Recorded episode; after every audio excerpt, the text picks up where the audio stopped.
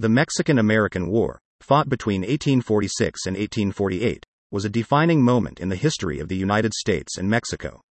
It marked the first time the United States engaged in a war outside its borders and resulted in the acquisition of a large swath of land that would become the American Southwest. The war was sparked by a dispute over Texas, which had been annexed by the United States in 1845, and a desire by President James K. Polk to acquire more territory in the West. In the early 19th century, Mexico gained its independence from Spain and established itself as a sovereign nation.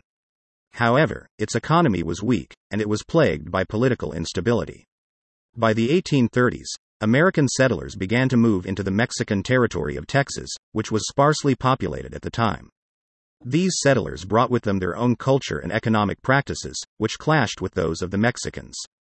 In 1835, the settlers in Texas revolted against the Mexican government, and after a series of battles, declared their independence in 1836. Mexico refused to recognize the independence of Texas and continued to claim it as its own. Meanwhile, the United States recognized Texas as an independent nation, but did not immediately annex it. In 1845, however, the United States annexed Texas as a state, which infuriated the Mexican government. Mexico saw the annexation as a violation of its sovereignty and as an act of aggression by the United States. The Mexican government began to mobilize its military and prepare for war. The war began in April 1846 when a detachment of American troops under the command of General Zachary Taylor clashed with Mexican troops along the Rio Grande, which marked the border between Texas and Mexico. The American troops were ordered to advance into disputed territory, which Mexico saw as a violation of its sovereignty. The clash resulted in the death of several American soldiers and sparked outrage in the United States. President Polk saw the clash as an opportunity to acquire more territory in the West and called for a declaration of war against Mexico. Congress approved the declaration and the United States went to war with Mexico. The war was fought on multiple fronts, with American troops invading Mexico from Texas, New Mexico, and California. The United States enjoyed several early victories, including the capture of Monterey and the Battle of Buena Vista, which solidified Taylor's reputation as a military hero. In 1847, American troops under the command of General Winfield Scott landed at Veracruz and began a march towards Mexico City. The Mexicans attempted to stop the American advance, but were defeated in a series of battles, including the Battle of Cerro Gordo and the Battle of Chapultepec. On September 14, 1847, American troops entered Mexico City, effectively ending the war.